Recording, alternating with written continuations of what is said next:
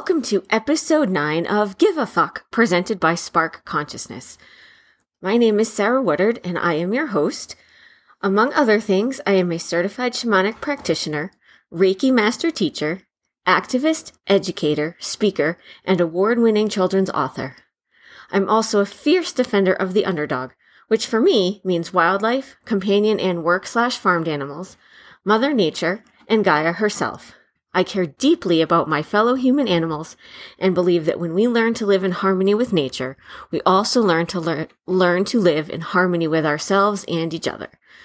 I am fearless about doing my own inner work and growth and am passionate about helping create a world where all beings are respected and honored. I have a deep connection to Gaia and feel particularly connected in the presence of the beautiful Colorado Front Range. When I'm not busy working to present information about living in harmony with Mother Nature, I share my time with three wonderful cats, enjoy bird watching, and experiencing all the outdoors has to offer. My life journey to this point has been filled with twists, turns, and changes, as has everyone's. For me, the constants from birth to now are a strong connection to Gaia, a deep seated need to serve and help create a more compassionate and healthy world, and a love of both learning and sharing my knowledge. Those lifelong constants are what brought me to this point. All of the knowledge I've acquired in the process of learning to live my life in harmony, as well as new information I come across, are the inspiration for and knowledge bombs presented in this podcast. Through connection to nature, I help young millennial women, and that's women with an X, and others feeling lost, expand their knowledge, feel connected to the world around them, and live with greater compassion. The purpose of this show is to present new information and or old information in a new way to help you see connections and live in harmony. The name kind of says it all here, folks. Sometimes I also share other resources as I love to help you continue learning. And just a quick reminder, the spelling of give a fuck is F asterisk K. I'd also like to send a shout, a huge thank you and shout out to my existing patrons.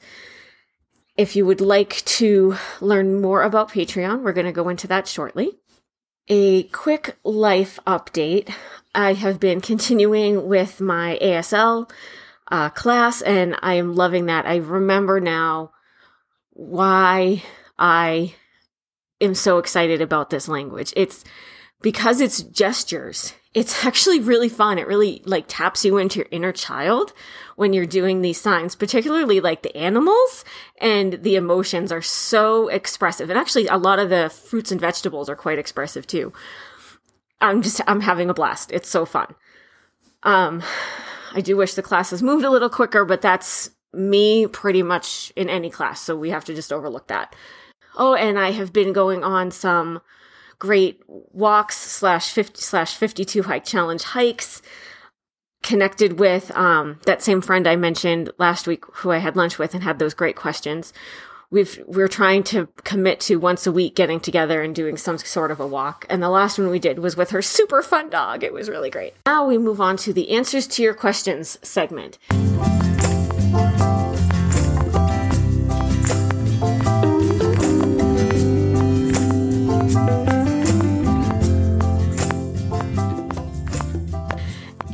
At this point in the show is where Patreon subscribers have the opportunity to submit a question for me to answer. We don't have any questions submitted for this week, so I'm just going to take this opportunity to very quick explain what Patreon is and how you can participate.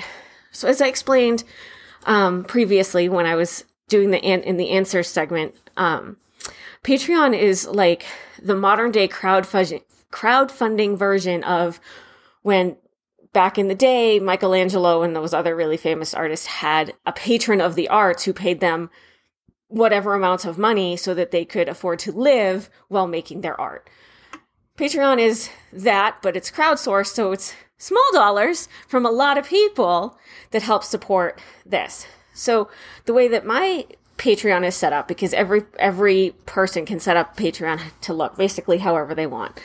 So the way mine is set up is that when you opt in and stick around, you get some fun bennies and those include everything from submitting a question, which I'll answer during this segment, to discount codes for other offerings such as the online course or the magazine, and even in some levels, free merch. Or I mean, not free, I guess, technically, right? Because you are, it is an exchange. It's kind of like when you um, support NPR or PBS and you get a little freebie thank you gift, right? That's the deal. You can see each of them on my Patreon page, which is linked in the show notes. 10% of every dollar that you submit to Patreon, as well as anything else that you purchase from me, goes to support charitable causes that help make the world a more compassionate place. And in the case of Patreon, the rest of that money pays for hosting, other software and equipment if necessary, and also helping to keep the kitty babies happy while I ignore them to create each and every episode for you. So definitely look into that. I would really love to answer some more questions during this segment. So now we're going to move on to the Satan of the show.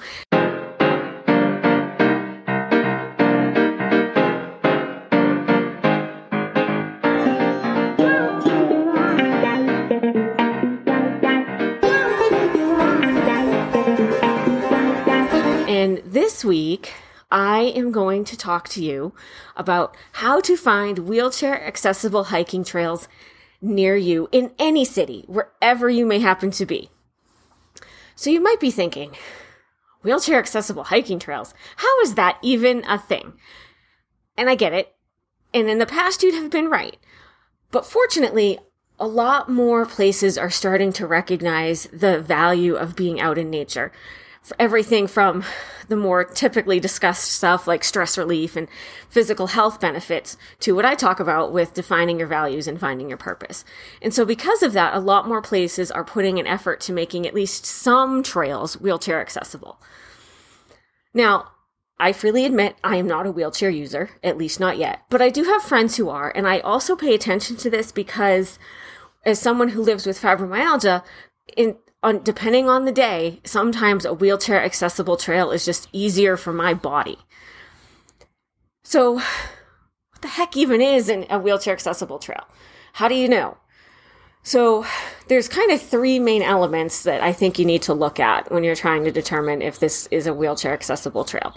Bearing in mind that a lot of this is also going to be dependent on your specific wheelchair, the tires, the size, etc. And we'll talk about that a little bit.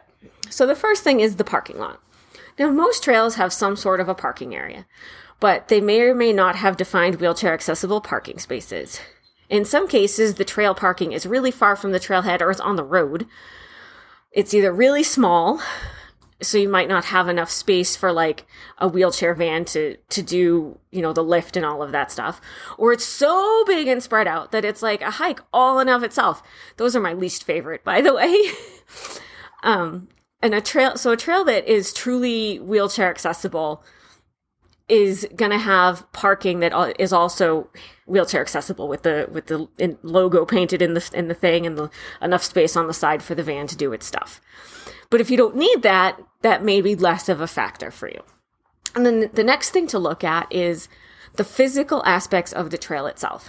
Clearly, it needs to be wide enough for people to, for you to move your chair. And again, some chairs are like big and beefy and some are barely wider than your body. So the width of the trail it needs it does matter but it's going to be somewhat dependent on your chair. But there needs to be enough room for your chair and for people to get past you either because they want to go around you or because they're uh, coming the other direction and need to get by you. It will also be fairly flat. I mean there may be a, you know a little a little elevation gain a little bit of a hill but it needs to be fairly flat. And it also needs to be constructed of materials that your chair can easily drive over could be concrete, could be stone, could be um, planks, could be could be dirt, right?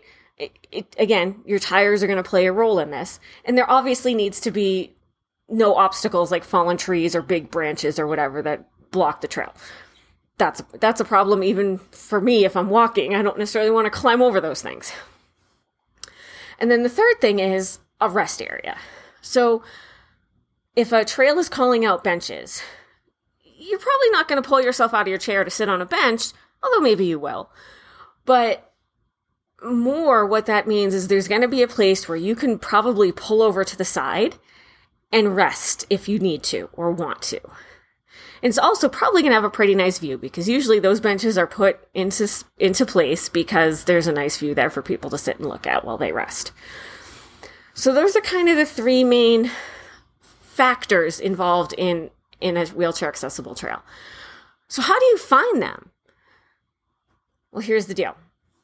There may be other ways to do this than I am going to list here, but these are the two that I know of. So the first is this website called TrailLink. TrailLink has a list of wheelchair accessible trails by state. And I will put that link in the show notes for you. It's it's a fairly comprehensive list, but from what I can tell, it doesn't list all the trails. So depending on your mobility level, your type of wheelchair, and any other specific needs, there may be additional trails that are suitable for your wheelchair in your area that are not captured on their list. Still, it's a really great resource and a really great place to start. The other is called AllTrails. Their website, their app again is is fairly comprehensive bear in mind, I believe with both of them that the the creator of the trail or the organization that maintains the trail needs to submit it so that it is listed there. But it's, it's still fairly comprehensive. And if you look at the descriptions on AllTrails, if you read, you have to kind of expand out all of the different areas where you can read stuff. But if you expand it out and you read the description, it includes information of accessibility, I will link to both AllTrails and a and a description that talks about it in the show notes. But you can see from the description in the show notes, it talks about things like wheelchairs, the slope, the materials, etc. So both TrailLink and AllTrails have apps for Android and I Android and iPhone platforms, which is amazing because you can a you can do the research from anywhere, but also you can take it with you. So I'm not sure how TrailLink works because I haven't used it, but with AllTrails, you can actually, when you've picked out the trail you want, you can just push directions and it bounces you over to your map application and gives you directions to the parking area. At least pretty close. and it's pretty amazing, at least for someone like me who gets lost at the drop of a hat. And then I believe both of them do this where when you when you're on the trail, you can actually pull up the map and it shows in real time where you are on the trail. So A, it helps you if you're like me and you get lost at, you know, like I said, at the drop of a hat. And if you get to an intersection and you're like, I don't know, left, right, straight, I don't know where I'm supposed to go, that's super helpful. And I will sometimes literally walk a few steps and go, nope, that's not the right direction. Oh, uh, oh, there we go. Ah, that's the right way. So that's, that's very helpful to have that like live time while you're on their trail for that reason. But it's also great because if you're starting to get tired, you can see how much you've got left. And you can make a decision. Do I want to turn around? Oh, if I do that, I'm actually already more than halfway, so I'll just keep going. So that's really helpful too. So I encourage you to check those out. Even if you're not looking for wheelchair accessible trails, I encourage you to check those out. But definitely if, if finding a wheelchair accessible trail is important to you, I highly encourage you to check those out and please do let me know how your adventures go. I definitely want to hear about it.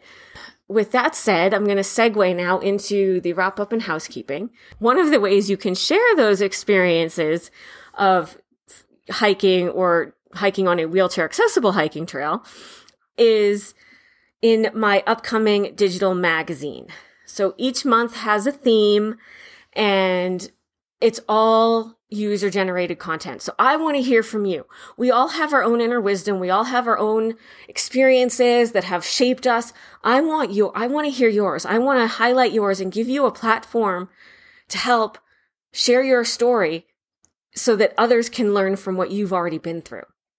So hop on my website and it's on the resources page, but I'll put a link for it in the show notes for you of how to, how, what the themes are and how to submit your story. I definitely want to hear about that.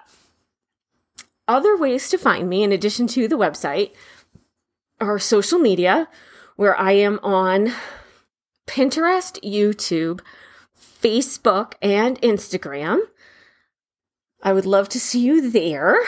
So, as I've been talking about, the online course actually cl- signups for this quarter just closed, but you can sign up again in June if that is something that's of interest to you.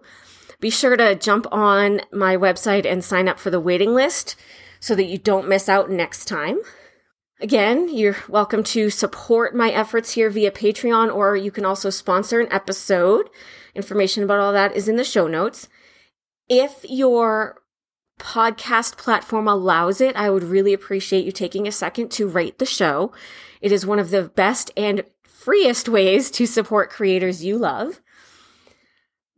And what's coming next? Well, I have some great news for you guys. I got organized. So I can actually tell you that the next show in two weeks is going to be all about my vegan journey and hopefully inspire you to make some vegan changes in your life.